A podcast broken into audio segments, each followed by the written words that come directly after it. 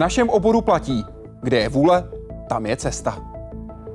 Říká profesor Michal Mijovský, přednosta kliniky adiktologie první lékařské fakulty Univerzity Karlovy a Všeobecné fakultní nemocnice. A dodává, obor lidských slabostí nemůže skončit. Naopak, ten pořád pojede. Jak rozpoznat problémy s alkoholem a dalšími drogami? Jak pomoct sobě a případně někomu blízkému? A jak odborníci řeší relativně nové závislosti na počítačových hrách nebo třeba sociálních sítích? Vítejte ve světě vědy a otázek současné společnosti. Začíná Hyde Park civilizace.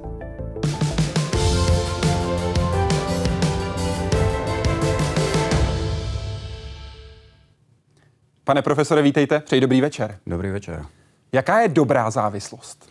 Nevím, jestli bych si dovolil jakoukoliv závislost označit za dobrou, ale minimálně jsou závislosti, kterým se nemůžeme během života vyhnout, ať už jako úplně malé děti nebo hodně staří lidé. A současně jsou závislosti, které bohužel přicházejí, aniž bychom si to přáli, například v těžkých nemocech. To znamená, jsou momenty v našem životě, kdy prostě jsme závislí na pomoci někoho jiného a kdy nic jiného nezbývá a projít tím musíme, nebo prostě musíme takovou situaci strpět. Jaké jsou ty možnosti závislostí, které si způsobujeme sami sobě? Jak se dělí? Těch dělení je samozřejmě veliké množství. Většina lidí je asi zvyklá spíše na takovéto tradiční, které jsou spojeny s těmi návykovými látkami.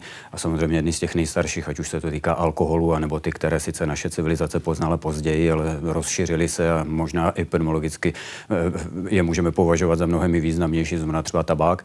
Ale na druhou stranu stále více jsme konfrontováni s něčím, na co jsme asi dříve nebyli zvyklí. Přináší to sebou technologie a e, jsou to najednou kdy zjišťujeme, že máme velký problém v těch seberegulačních e, dovednostech i s běžnými e, aktivitami, se svým vlastním telefonem, se svým vlastním počítačem. A je naprosto zřejmé, že nám vlastně postupně vyrůstá oblast, pro kterou budeme muset volit cesty, jak se jí učit, ať už jako děti, anebo jak se jí učit zvládat, protože během našeho života v podstatě přicházejí naprosto nečekaně, rozvíjejí se a když někomu bylo těch 40-50 a najednou se tady začaly rozjíždět mobilní telefony a počítače, tak se s tím prostě musel naučit vyrovnávat, anebo jej to začalo válcovat. I na ně se během dnešního rozhovoru dostaneme. Začneme ale u té nejrozšířenější drogy v České republice, u alkoholu.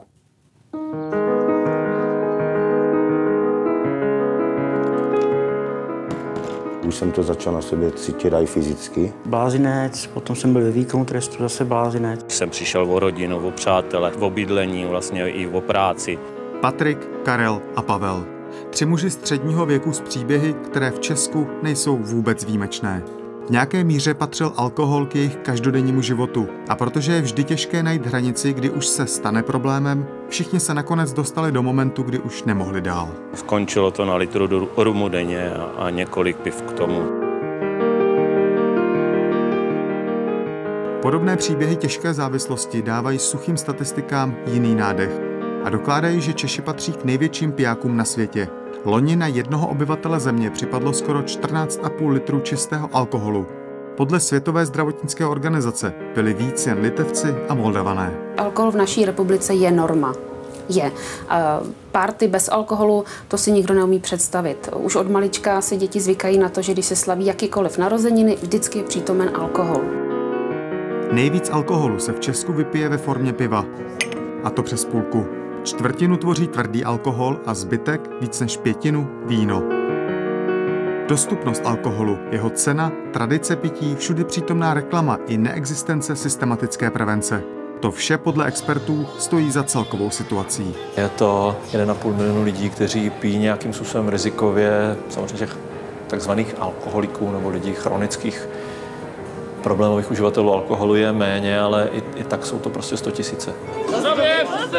Stát proto hledá další metody, jak tato čísla snížit. Vzorem může být aktuální přístup k tabákovým výrobkům, tedy jejich zdražování a také zákaz reklamy.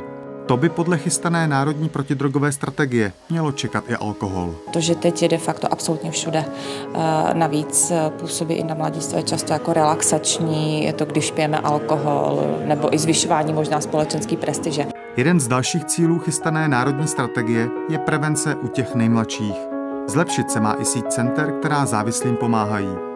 Třeba Pavel přestal pít díky lékařům z Bohnické nemocnice a vydržel to s podporou spolku Anonymní alkoholice. Jaroslav Zoula, Česká televize. Pane profesore, od jakého okamžiku je člověk závislý na alkoholu?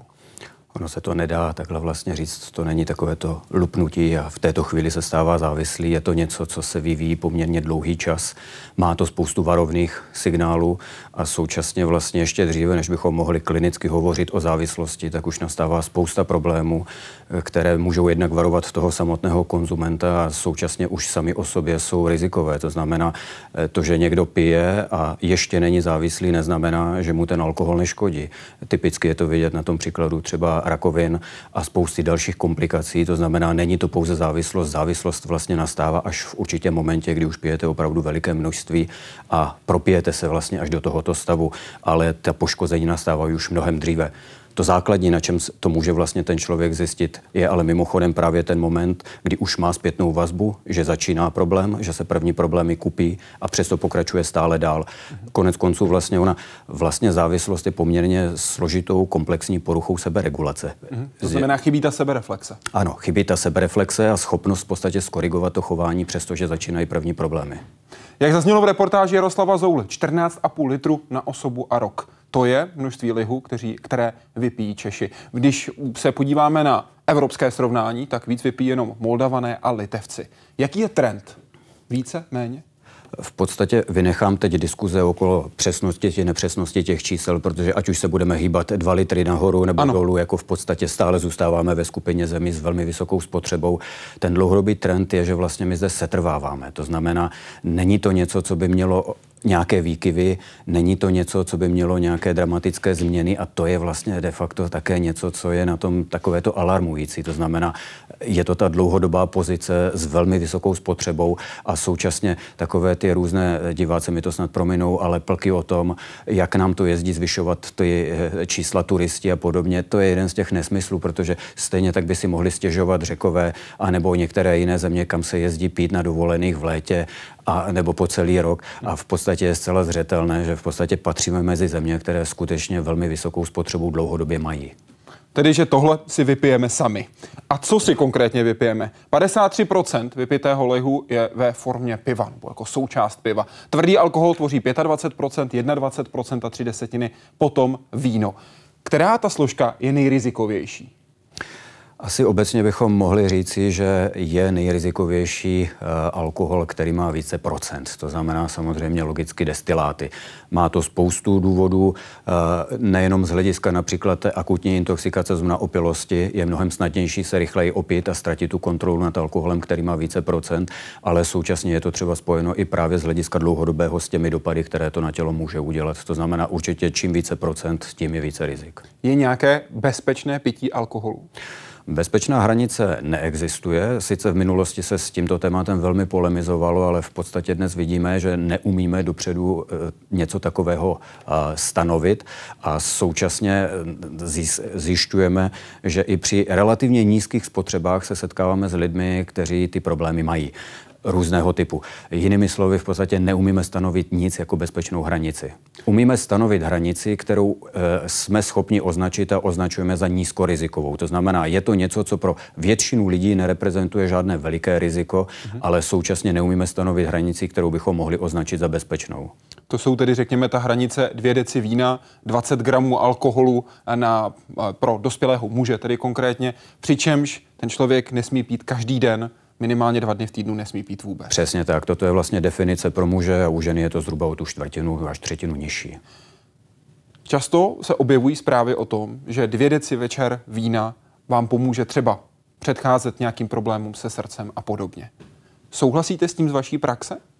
Eh, nejde o praxi adiktologu, tady bychom vlastně interferovali s oborem kardiologie a současně je pravdou a dnes proto máme relativně velmi přesvědčivé důkazy, že skutečně v oblasti kardiologie zjišťujeme, že určitý typ nízkorizikového pití, zejména se to spojuje vlastně třeba s červeným vínem, ano. tak eh, skutečně přináší určité části konzumentů pozitivní, uh, pozitivní výsledky. Problém ovšem je, že v těle není pouze srdce.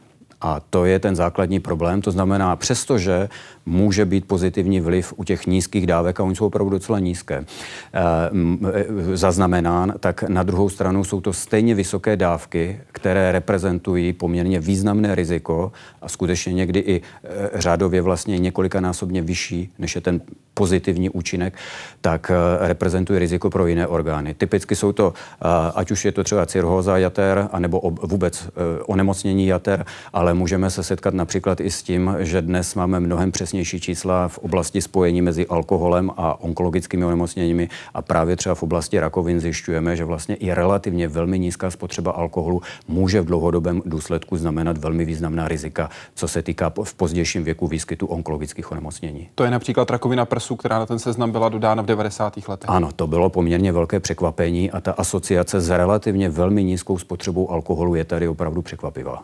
Typické je, že letitý alkoholik umí fungovat tam, kde to dobře zná, ale v nové situaci je dezorientovaný. Hůř se adaptuje a reaguje. Říkal jste v roce 2013 pro respekt.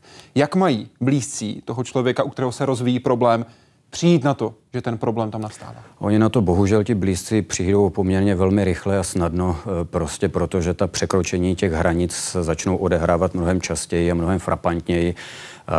Bez pochyby asi nelze přehlednout to, že jdete s manželem nebo s manželkou po čtvrté, po páté během léta na nějakou párty a po čtvrté nebo po páté skončí manžel nebo manželka opilý tak, že je problém je vůbec dopravit zpátky, je ostuda s dětma a podobně.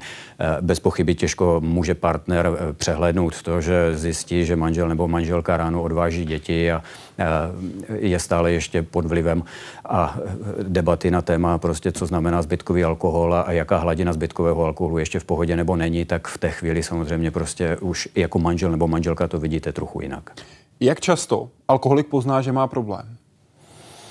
Děkuji za tu otázku. Uh, alkoholik to pozná poměrně obtížně, protože součástí té rodící se diagnózy je vlastně vaše ztráta schopnosti náhledu na tu situaci, zhoršená kritičnost ve vyhodnocení těchto věcí a tím pádem bagatelizace jakýchkoliv problémů. To znamená, že sám sobě si to ten člověk velmi obtížně přizná. Zatímco okolí začne reagovat mnohem citlivěji, tak vy sám de facto tu kontrolu a tu schopnost té sebereflexe postupně ztrácíte. To znamená, že ten impuls by měl vycházet právě z okolí, pokud jde o řešení té situace. Je to naprosto nejčastější situace, hmm. že je to právě okolí. Ano. Jak by ten první impuls měl vypadat? Pokud se budu bavit o situaci třeba já mám problém s alkoholem, jak se má zachovat moje manželka, jak mi to má říct, jaký má být ten první rozhovor? No, nejednoduše se mi na tu otázku odpovídá a důvod je jednoduchý. Eh, ono se to do té doby nedělo ve vzduchoprázdnu. On se na tom ten partner vždycky nějakým způsobem taky trochu spolupodílí a jsou to vlastně poměrně velmi často kompatibilní páry s kompatibilním chováním, co se týká té spotřeby. To znamená, ono to není tak jednoduché na to, že jeden je v pohodě a druhý má problém s alkoholem. Eh, na druhou stranu, v momentě, kdy minimálně jeden zaregistruje, že alkohol reprezentuje problém, tak to, co je důležitého, je nesklouzávat do žádných hysterických reakcí, do žádných okamžitých prostě požadavků a přehnaných, přemrštěných požadavků a podobně. To, co je nejdůležitějšího, je to, co říkáme i ve vztahu k dětem, platí i pro ty páry, začít o tom mluvit a současně začít si pojmenovávat, kde všude to ujíždí, jak to vypadalo, když to ujelo. A současně se pokusit hledat i v tomhle případě nějakou pomoc, protože pokud je ten problém opravdu už rozvinutý, jen velmi málo párů je schopno takovouhle situaci vyřešit samo. Má smysl si to sepsat, vidět to na papíře? Bez debaty. Je například i velmi zajímavé a samozřejmě i my sami například takové pomůcky používáme, kdy eh, na otázku, jak často pijete, vám všichni vypálí okamžitě odpověď příležitostně. No, on je trošku problém, jak často ta příležitost pro mnohé lidi je, jestli vlastně není od rána do večera ta příležitost. Jinými slovy, udělání úplně jednoduché mapy, monitoru, kolik denodenně, kolik bylo včera, předčerejškem, jak probíhal celý týden, jak probíhal měsíc, je velmi cené, protože někteří lidé, někteří, on je poměrně hodně, i když přicházejí k nám, jsou velmi překvapeni, když si udělají takovýto jednoduchý snímek posledního měsíce, a dají si ho do konfrontace s první návštěvou, kde udali nějaká čísla a ona ta čísla při tom důsledném denodenním monitoringu vypadají velmi často velmi odlišně. Jak mám postupovat? Pokud mám kamaráda, u kterého se obávám, že se rozvíjí nějaký, nějaký stupeň alkoholismu a chci ho přesvědčit, aby šel na léčbu.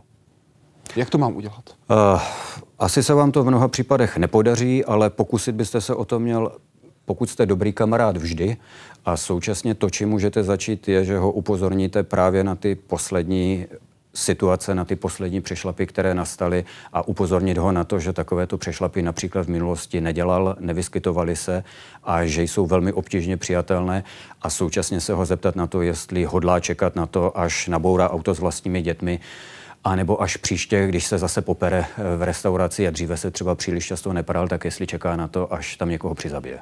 Jinými slovy, ukázat mu, jak se změnil a k čemu to může vést. Ano. A současně to, že s ním o tom mluvíte, to, že s ním mluvíte klidně a to, že mu v tom dáváte podporu, že se vlastně neděje. Ta diagnoza je velmi výrazně stigmatizovaná. Naši kolegové v psy, obecné psychiatrii si občas postěžují, jak je psychiatrie stigmatizovaná. Já myslím, že stigmatizace psychiatrie je dnes úplně někde jinde v pozitivním slova smyslu, zatímco náš obor zůstává velmi výrazně stigmatizován. To znamená, spousta lidí při vůbec si připustit, že má nějaký problém s alkoholem a že ti alkoholici, to jsou prostě ti zvláštní z těch filmů, z těch dobrých holbů a podobně, zatímco já tohle to přece, k tomu mám ještě hodně daleko. V reportáži zaznělo liter rumu a několik piv. To je přece obrovské množství, ale spoustě lidí nedochází, že spousta problémů už se odehrává na úrovni dvou, tří decí destilátu. A to je spotřeba, kterou má v naší zemi poměrně velký počet lidí. V tu chvíli už stojí za to jít odborníkovi? V té chvíli už minimálně stojí za reflexi, jestli existuje problém nebo ne, protože opravdu problém nastává tehdy, jestliže dramaticky měním vzorce svého chování a jestli přihlížím to, že řídím s tím zbytkáčem prostě po třetí nebo po páté v tomto měsíci. Když přijdu do ordinace k odborníkovi, já jako ten, který má problém s alkoholem, co se se mnou bude dít? Eh, v ordinaci, to znamená v ambulanci, tohle to není nic dramatického, nikomu tam ruku neřežeme a neděláme ani dokonce spoustu dalších procedur. Současně v našem oboru my nemáme spoustu diagnostických vymožeností, které mají obory okolo nás. To znamená, pro nás je stále nejdůležitější vlastně standardní klinické vyšetření které probíhá v jeho největší části vlastně rozhovorem a velmi často vlastně ten začátek je právě vůbec o pojmenování toho problému, o identifikaci toho problému, zvědomění toho problému a současně vlastně především o hledání motivace k tomu vůbec pokračovat dál, aby ta první návštěva nebyla tou poslední návštěvou. To je jedna z nejtěžších věcí. Jinými slovy, vy se mě budete ptát na můj život, abych popsal, jak to vypadá a budete se ve mně snažit probudit tu touhu ten život změnit to moje chování patologické? Jednoduše by se to dalo zhrnout i takto a současně se vás budu ptát právě na vzorce vaší spotřeby, budu se vás ptát na další souvislosti, protože to je třeba právě jedna z těch velkých záludností. Je velmi málo pianů, kteří pijí třeba osamoceně. Hmm. A je to podobné jako u kuřáků, když najednou ta konfrontace toho, že posun znamená závažné změny ve vašem životě, znamená, že najednou bude pro vás už vždycky problém vaši kamarádi, vaši známí, spousta rodinných, sociálních situací, které vás čekají a ve kterých najednou se ocitnete v úplně jiné roli, Prostě proto, že vy tam tu skleničku držet nebudete, respektive nebudete v ní mít alkohol. To už je tedy i to, na co mě pak připravuje ta následná léčba, na ten tak. nový život v té nové roli. Ano. Na ten samotný příjem Měl by se mnou přijít někdo z rodiny, někdo blízký? V zásadě pro ten začátek to není tak důležité, pokud přijdete. Pokud je to podmínkou na to, abyste přišel, pak je to skvělé, když přijdou. Chcete mluvit s blízkými toho pacienta? Eh, mluvíme s nimi vždy. Samozřejmě, že postoj té rodiny je naprosto zásadní a bohužel eh, to, co nebývá tak úplně snadné, je, že ne vždy ta rodina, přestože deklaruje plnou podporu, tak je připravena na tu podporu. To znamená, v momentě, kdy dojde na to, co všechno ta podpora obsahuje, co všechno ta podpora fakticky bude znamenat, tak se někdy setkáváme s tím, a nejsou to žádné výjimečné případy, kdy najednou lavírují, couvají, nedodrží. A je to přesně i ten moment, který jsem zmínil to není o izolovaném vývoji toho jednoho jediného člověka. Je to Dejte mi prosím nějaký příklad. Co dělá třeba rodinám alkoholiků problémy? Čemu se přizpůsobí? No, budete se divit, ono většinou uh, málo který partner uh, je abstinent a znamená to, že jsou zvyklí pít spolu a znamená to, že pokud chtějí pomoct svému partnerovi, který se snaží přestat pít a který se snaží léčit, tak to například znamená výrazná podpora je to, že je čistá domácnost. Žádný alkohol v bytě? Žádný alkohol. Současně představte si, že se někdo léčí a současně vy mu pijete pod nosem ta vůně alkoholu, všechny ty situace, ty skleničky, celý ten setting, to znamená to, co je s těmi proprietami, které používáme, všechno spojeno i v tom chování, i ty samotné věci, to všechno znamená změny. A současně představte si, že někdo má problém s přejídáním a vy klidně si na druhou stranu stolu vyrovnáte spoustu jídel, který ten člověk má rád a kterými se byl zvyklý přejídat. Je to úplně to stejné a najednou zjišťujete, že ti partneři najednou tu podporu až takovou nejsou schopni dát. Jak by se měla ta nejbližší rodina chovat s tím ohledem na to, co respektovat přání toho člověka, který se léčí a co rozhodnout za něj? Dám příklad. Komu všemu z rodiny říct, že se můj partner, moje partnerka léčí ze závislosti? Mám o tom rozhodnout já nebo on? Ne, o tom, v takovýmto způsobem se o tom rozhodovat nedá a snažíme se, je-li to jenom trochu možné, aby toto běželo v dialogu a bylo připraveno a bylo plánováno. V momentě, kdy je ten člověk na to zralý, tak by to mělo být společným rozhodnutím. Je to taky velmi často třeba docela složitý a ne vždy úplně krátký i terapeutický proces. Dojít například k tomu, aby postupně se to rodina dozvěděla, v jakém pořadí se to dozví a jakým způsobem se to dozví. Všechny ty obavy, strachy, eh, předpojatosti vlastně i v tom, co se bude dít, až to řeknu. Ale znovu tohle je velmi důležitý moment a je velmi důležité mít ty karty otevřené. A v tomhle smyslu ta síla vlastně v, tom, v té léčbě a ta schopnost posunout se člověka pozitivně vpřed spočívá i v tom, že si to ustojí.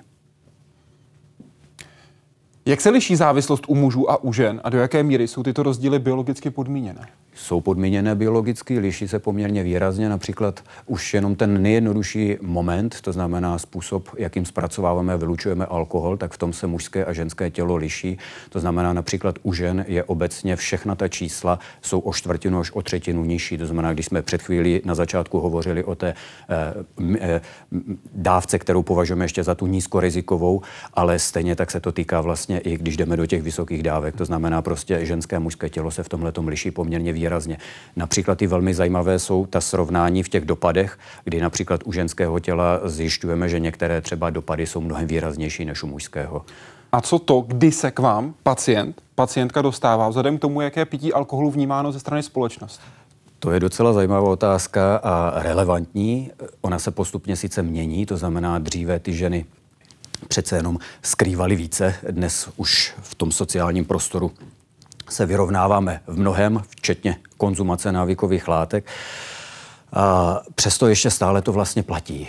Ženy mají tendenci to eh, skrývat a důvod je velmi dobrý. Eh, symbolika, symbol, význam matky, ženy, ochránkyně toho rodinného krbu a od někoho, od koho se automaticky předpokládá, že se chová zodpovědněji, že je ten, který tam prostě drží ten setting pohromadě, tak to je vlastně něco, co samozřejmě ty ženy výrazně více zatěžuje a velmi výrazně vlastně i handicapuje. Prostě proto, že společnost mužům promine mnohem více ve vztahu k alkoholu i ve vztahu k jiným drogám, zatímco když to tež udělá žena, tak má mnohem větší problém než muž. Nejčastějšími pacientkami v adiktologické ambulanci jsou mladé ženy na rodičovské dovolené nebo ženy v přechodu, které trpí syndromem opuštěného hnízda. To jste vyjmenoval dvě vysoce rizikové skupiny a máme už na to třeba i druhou diplomovou práci. Zdá se, že se chystá i první doktorát na tohleto téma. Například ty zelené, e, zelené vdovy a podobně, jako prostě to jsou momenty, které jsou velmi citlivé a najednou vidíte 25, 27 leté ženy, které příliš nedomysleli, co znamená sociální změna z města e, e, bezdětná, zvyklá na naprosto běžný a bohatý kulturní život a podobně a najednou přesun s dětmi někde na kraji téměř za město, nebo někdy opravdu doslova za město. A najednou vlastně přicházející o všechny sociální kontakty, sociální opory, na které byla zvyklá, to jsou vysoce riziková období a vymenoval jste vlastně dvě skupiny, pro které alkohol jako znamená poměrně velký problém. Pojďme si teď prosím jenom v několika otázkách přehrát to, jak probíhá ten rozhovor, kdybych já za vámi přišel jako ten člověk, který má problém Položte mi pět otázek, které byste mi položili, kdybych přišel za vámi do ordinace. Asi taková ta úplně nejjednodušší je, kdy jste byl třeba naposledy opilý. Mm-hmm. Současně, jak to vypadalo, co tomu předcházelo, jak vypadal váš den, jestli je to v momentě, kdy mi popíšete tento den, tak jestli je to opravdu typický den. A současně se vás zeptám, proč si myslíte, že vůbec ke mně potřebujete dojít. Ono to není, může to vypadat jako trivialita, ale mě samozřejmě zajímá, jaký typ problémů ten člověk vůbec reflektuje, že má, proč si myslí, že tam má sedět. Současně se ho ptám, jestli je o tom přesvědčený opravdu, anebo jenom proto, že si to myslí jeho žena. Můžou ty situace vypadat velmi různě. Někdy to vypadá tak, že například muž trvá na tom, souhlasí a chce, aby žena třeba seděla i s ním a vedle něho a bavíme se prostě v trouhelníku. Někdy naopak je to lepší, když partner opustí a, a najednou se ten druhý rozpovídá a řekne toho o sobě mnohem více. Znamená, eh, opravdu jako těch scénářů pro vedení toho rozhovoru je velké množství, ale to, co je důležité, je jak vypadá problém a jaký náhled na ten problém je a současně do jaké míry je ten člověk připravený s tím problémem něco dělat a něco pro to obětovat. To je ten klíčový moment. Tento problém totiž nedopadá jenom na něj nebo na ní, ale z velké části také na jeho nebo na její okolí. Tohle je případ ženy, která alkoholismem prošla. Michála Důvková o tom otevřeně mluví, píše o tom blog, který byl letos oceněn cenou Magnézia Litera. 27-letá Michaela začala pít po narození dítěte. Brzy se dostala na lahev za večer, nakonec i navíc. Přibývalo sporu s manželem a další incidenty. Ubývalo ohledů na okolí. Ve vinotéce už jsem se ani nesnažila na nic vymlouvat. Prostě jsem si vzala klasický litr a půl, někdy dva, rulanského šedého a šla. Bylo mi jedno, co si kdo myslí. Je to přece můj život a co je komu do toho, kolik a jak já piju. Já jsem v hlavě docela dlouho měla to, že to jako už dobrý není, ale furt jsem měla nějaký to, že to zvládnu jako sama, že není potřeba ten odborný zásah. Nakonec byl, i když bylo třeba velkého přesvědčování od blízkých, aby na odvykací kůru nastoupila. K tomu došlo skoro přesně před rokem. Jsme tu. Příjmová recepce uzavřeného psychiatrického oddělení. Manžel mě odvedl do patra, zazvonil a teď už to bylo na mě. První věc, musíte si dýchnout. 2,74 promile. Sestřička si nechala dvakrát vyměnit dechový přístroj.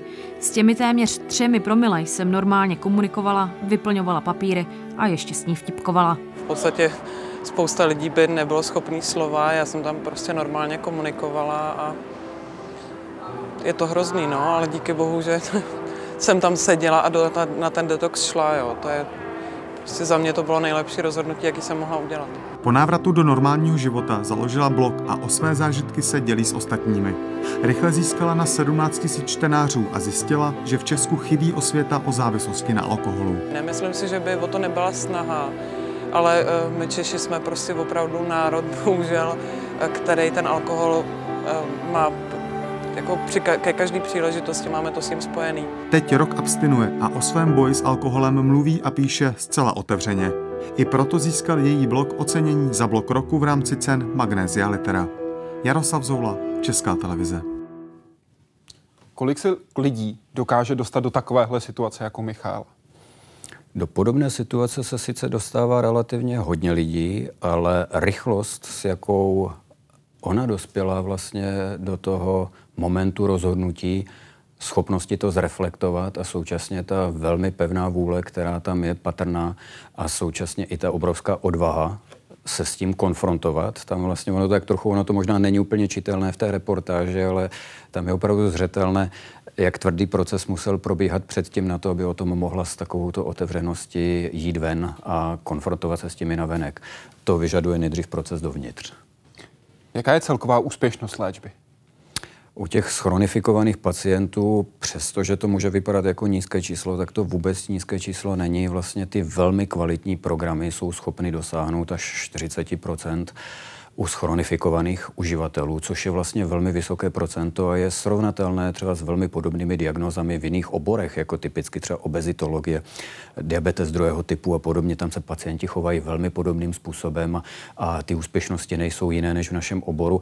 Ale to, co mě trápí, a o to se snažíme vlastně dlouhodobě a nevím, jak moc úspěšně, a byl bych rád, kdybychom v tom byli úspěšnější, je, přesvědčit lidi a změnit imič tohoto oboru, že nejsme pouze oborem chronických pacientů, že jsme schopni nabídnout pomoc mnohem dříve, jsme schopni nabídnout pomoc i dříve, než ten problém schronifikuje. A současně za těchto okolností jsme velmi výrazně úspěšnější. Čím dříve ten člověk přijde, čím přijde mladší, tím více mu schopni jsme nabídnout a tím také úspěšnější a rychlejší ta léčba je a vůbec nemusí znamenat, že ta léčba je vázaná pouze na tu rezidenční část, to znamená lůžková klasická mm-hmm. léčba. Jsme schopni pracovat s těmi lidmi prostě v ambulanci a pomoci jim ambulantně a vůbec to nemusí znamenat prostě všechny ty konce z těch eh, filmů, které znají z dřívějších let. Jinými slovy, raději přijďte na preventivní konzultaci, než čekat na to, až bude skutečně vážný problém. Bez debaty.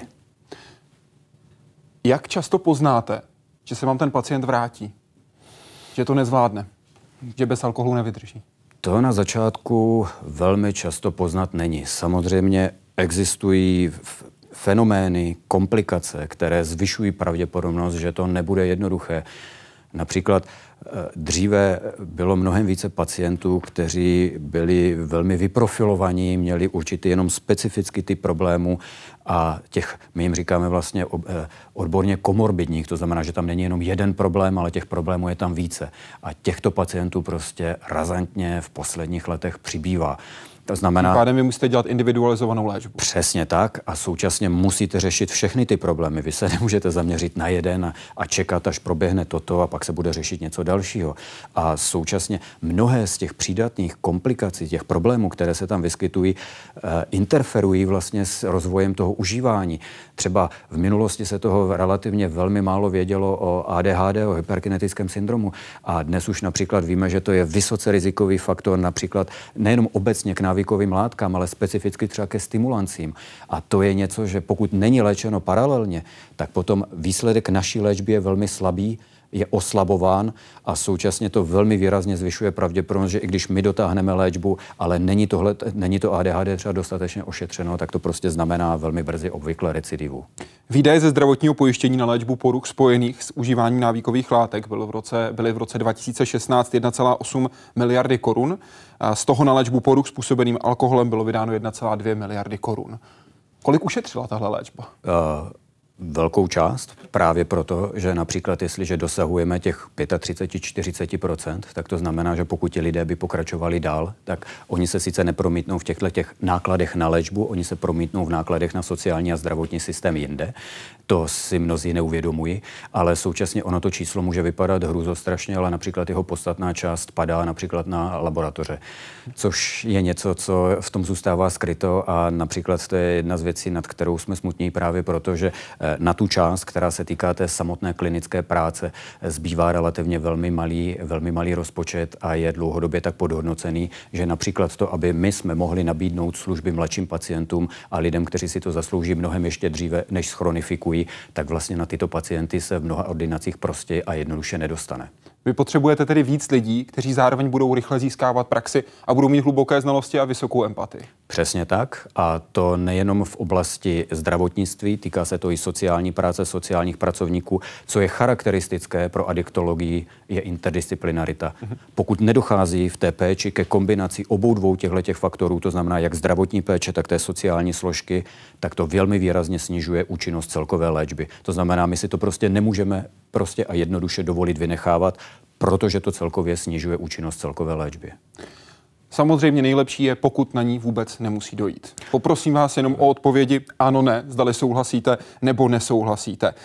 Pojďme zaměřit na ty možnosti, jak snížit dostupnost. Zakázat reklamu na alkohol? Debaty. Zvýšit daň na alkoholické nápoje? Ano, byť se to zdá být zvláštní, máme velmi laciný alkoholy v porovnání s příjmy. Zpřísnit tresty za třeba pančovaný alkohol nebo nějaké problémy, které jsou potom s alkoholem spojené, třeba řízení v opilosti a podobně? Též, pouze si dovolím velmi krátký komentář. Pro dospělou populaci jsou téměř neúčinná jakákoliv preventivní opatření a nejúčinnějším regulačním prvkem je přiměřená ekonomická represe. Zavést specializovaná centra, místa, obchody, kde se bude prodávat alkohol? Je to něco, co by pomohlo situaci. Ano. Co chybí jako pátý krok, který byste udělal? Asi t- t- ono to souvisí s tím posledním. Ta specializovaná centra je jedna alternativa. Druhá alternativa je, že by prodejci byli regulováni ve smyslu doby například prodeje pro určitý typ alkoholu. To znamená například, že by po 22. hodině nebylo možné koupit destiláty nebo nebylo možné koupit některé typy alkoholu na určitých lokalitách a podobně. To je velký problém České republiky. Prostě alkohol koupíte na každém rohu a jakýkoliv. Pokud jde o prevenci, říkáte, například řekl jste to pro Český rozhlas v prosinci 2012, víme, že mediální, velké mediální kampaně a další podobné nástroje prostě v té prevenci příliš účinné nejsou. A že naopak účinné je, jestliže máme opravdu kvalifikovaného, motivovaného, kvalitního preventivního pracovníka, který se zaměří na malou skupinu, se kterou pracuje. Na kterou skupinu, to znamená v jakém věku mm-hmm. a jak s ní mluví. Tak, eh, bude to znít možná pro spoustu diváků eh, asi překvapivě, ale v podstatě nejvyšší míra preventability z hlediska našeho oboru je mezi 11. a 16. rokem. Tedy největší úspěšnost toho, jak přesvědčit člověka, ano. aby k takovému chování ne. Co se týká spektra preventivních intervencí, které máme k dispozici, A co se týká účinnosti nasazení tady těchto intervencí, tak vlastně 11. až 16. rok je ten klíč a dokonce to nejdůležitější je ta první polovina. Všechno, co je po, už v podstatě je velmi málo účinné a například u dospělé populace už z hlediska prevence to jsou tak minimální vlivy těch jednotlivých preventivních opatření, že skutečně nejúčinnějším preventivním opatřením u dospělé populace je ekonomická represe, regulace a podobné věci. Jak vypadá tedy práce s dětmi, kterým je 11-12 let? Popište mi to, prosím. Asi nejjednodušší, protože to spektrum těch programů je velmi široké, ale asi tak jako pro představu, například dvě skupiny programů, které se v posledních dvou dekádách prosazují nejvýrazněji, u kterých zjišťujeme, když je testujeme, že mají velmi dobré výsledky a to, co je na nich velmi pozitivního, je, že nejenom velmi dobré výsledky ve vztahu k návykovým látkám, ale i k takovým fenoménům, jako je šikana, jako je sexuálně rizikové chování a další a další, tak jsou dvě skupiny. Ta jedna je vlastně zaměřená na posilování seberegulačních dovedností u dětí. Jak to se ovládnout tedy? Jak se ovládnout, jak ovládnout svůj vztek, jak zvládnout svůj smutek a spoustu dalších věcí, které se nám běžně denodenně dějí a ty děti jsou různě vybaveny nejenom biologicky, výchovou, psychologicky a, a další. To znamená, je to něco, kde vlastně různými specifickými intervencemi tyto dovednosti posilujete, kultivujete, rozvíjíte u těch dětí. A tou druhou skupinou jsou programy, které jsou zaměřeny na sociální dovednosti. To znamená schopnost komunikovat, schopnost řešit konflikt, jak zvládnout agresivního spolužáka, jak zvládnout situaci, kdy spolužák je nějaký už hodně dlouho uzavřený, změnilo se jeho chování, je smutný, s nikým nemluví, něco se děje. Jak řešit situaci, kdy vidím, že je někdo ze spolužáků šikanovaný jak řešit to, že jsem šikanován. To znamená, je to spousta situací, kde se vlastně u těch dětí specificky posiluje vlastně ta schopnost interagovat s ostatními dětmi, jak mluvit s dospělým, co je normální, co není normální a podobně. Kolik lidí tohle umí děti naučit? No, není to příliš jednoduché. Musím říct, že například dlouhou dobu jsme nebyli schopni ani pojmenovat, co by preventivní pracovník vůbec měl mít ve výbavě, protože ono, my se najednou nebavíme o jedné profesi. My se bavíme vlastně o průniku, který je tak trochu do medicíny, tak trochu do pedagogiky, speciální pedagogiky, psychologie, tak je to někdy trošku o těch sociálních tématech a najednou vlastně máte vydefinovat, jaký je soubor těch znalostí, dovedností a kompetencí pro člověka, který je vybaven na to, aby dělal prevenci. Tak například k něčemu takovému jsme dospívali celé tři dekády v našem oboru a například teprve před deseti lety vzniklo první podoba mezinárodního kurikula vlastně, které definuje, co by preventivní pracovník měl umět a znát, což je relativně velmi krátká doba. Znamená, když si uvědomíte, jak dlouho se všechny ty vyjmenované obory rozvíjejí, tak teprve zhruba 10 let existuje v té odborné veřejnosti nějaké povědomí o tom, výčet toho, co by takovýhle člověk měl dostat ve svém vzdělání a co všechno by měl umět. A kolik my jich tedy v České republice zhruba máme? Těch lidí, kteří takto můžou přijít za dětmi, a tohle je naučit? No, to si netroufám vůbec odhadnout, protože například i takovou věc, kterou jsme zavedli, jako jsou například kurzy pro, eh, pro preventisty v řadách pedagogů, tak mají tak rozdílnou kvalitu, že například neumíme ani dnes zaručit, že lidé, kteří projdou tím 250 hodinovým, což je relativně hmm. rozsáhlá část, je to 250 hodin, která je specificky dedikovaná, určená tomu vzdělávání v prevenci, tak neumíme zaručit, že umí to, co umět mají. Znamená, je to opravdu na začátku a dneska bych si troufl říct, že možná v České republice, když dobře, tak možná pár stovek lidí, kteří jsou připraveni něco takového dělat. To když si uvědomíte, že máme vlastně 4,5 tisíce škol, tak to není zrovna moc veselé číslo. Kde se to mám naučit já jako rodič? Když si nejsem jistý, jestli to dělám správně, můžu jít na web, můžu si tam stáhnout alespoň nějaký manuál, abych se dozvěděl víc. Ano, eh, bez pochyby toto je ten ideální začátek. Například eh, adaptovali jsme sem do České republiky program, který pro rodiče, kteří se opravdu snaží, chtějí k tomu něco zjistit, jmenuje se to Chytří rodiče, Smart Parents v originále, protože to byl britský program, byl velmi zajímavý a účinný. Je to něco, co se dá, eh, bez, bez pochyby dá. Udělali jsme třeba, já mám velmi rád takovou nádhernou jednoduchou příručku, kterou napsala Marsha Rosenbau, která se jmenuje e, Bezpečnost především. A tam jde právě o to, aby si ty rodiče uvědomili, co je tou prioritou pro rozhovor s jejich vlastními dětmi a pro ten vůbec pohled na návykové látky. Prostě protože to, co je úplně nejdůležitějšího, je bezpečnost jejich dětí a od toho by se to mělo odvíjet a okolo toho by se to mělo celou dobu točit. A samozřejmě se to netýká jenom alkoholu, ale také nelegálních drog. Podle posledních statistik, konkrétně jde o statistiky, statistiky Národního monitorovacího střediska pro drogy a drogové závislosti, které provedlo celkem 15 studií od roku 2008, má třetina české populace zkušenost s nelegální druhou drogou. Nejčastěji jsou to konopné látky, případně extáze, halucinogenní houby, pervitin, LSD, kokain. Tady jsou vždy uvedeny horní hranice těch jednotlivých intervalů, ve kterých se ta incidence objevila. Stabilní trend stejně jako u alkoholu, tedy žádné velké výkyvy? Tady to tak úplně stabilně asi není. To, co se odehrálo po revoluci, je zejména ten řádek dvě. To znamená konopí, které se stalo pro Českou republiku poměrně významným tématem.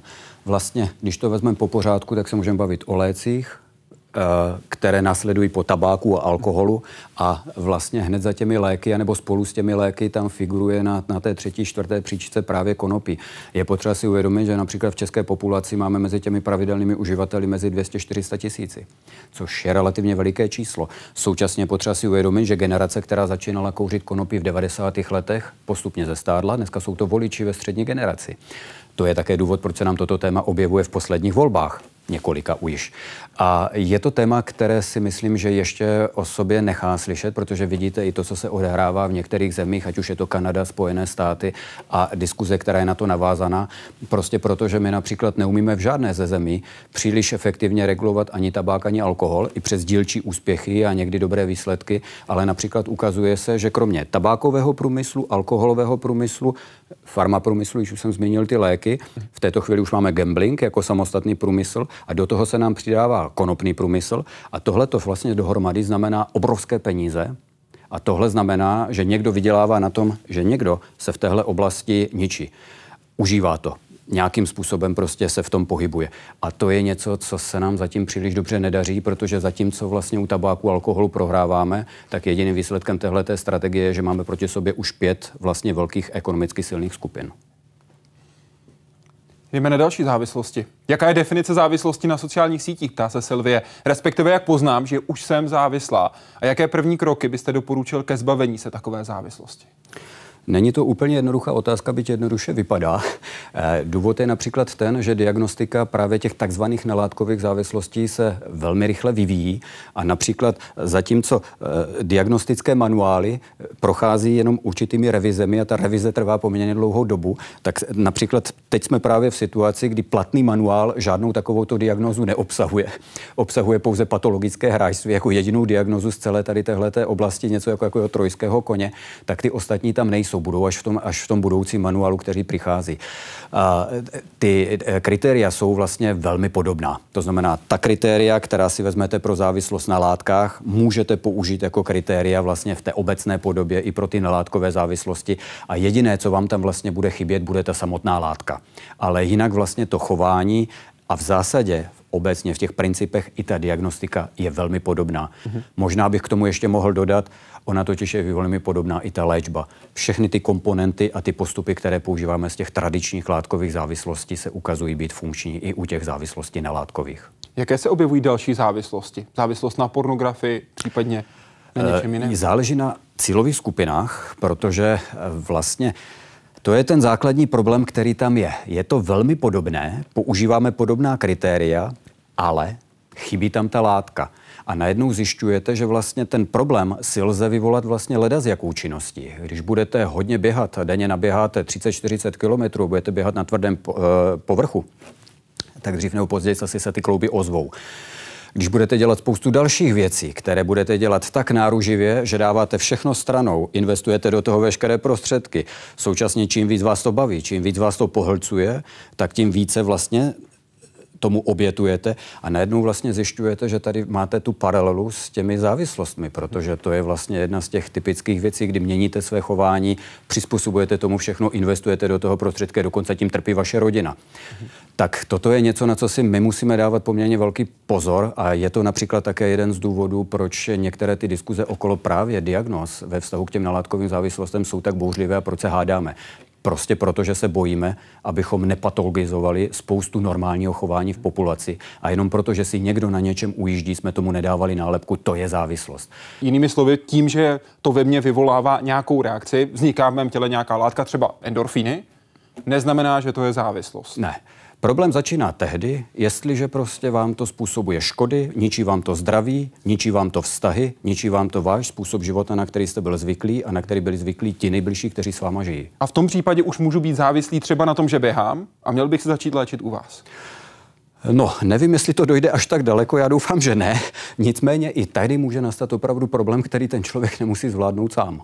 Pro hospodářské noviny jste loni v červenci řekl, čtvrtinu pacientů naší ambulance dětské a dorostové adiktologie tvoří mladí závislí na počítačových hrách a sociálních sítích. Předpokládám i z toho, co jste zmiňoval na začátku rozhovoru, že ten počet bude stále větší. Jaký očekáváte vy další krok? Co přijde dalšího? Já jsem si ještě před deseti lety nebyl tak úplně jistý, jestli tento trend bude tak výrazný, jak je. Teď si jistý již prakticky jsem a není to vidět jenom na, tě, na tom novém segmentu těch dětských ambulancí a v tom spektru lidí, kteří tam chodí a těch rodin a těch dětí. Ale ono je to vidět teď už na mnoha frontách, to znamená, je zcela zřetelné, že právě technologie budou do našeho oboru pravděpodobně v příštích dvou dekádách přinášet obrovskou revoluční změnu a ta bude spočívat ve větším příklonu právě k ním a odklonu od těch tradičních závislostí. Je... Čeho tam máte největší obavu? Z jaké změny? Uh, to je vlastně, teď si uvědomu, pro mě poměrně obtížná otázka, z čeho mám obavu, prostě protože například z hlediska diagnostiky a z hlediska léčby se toho moc nezmění.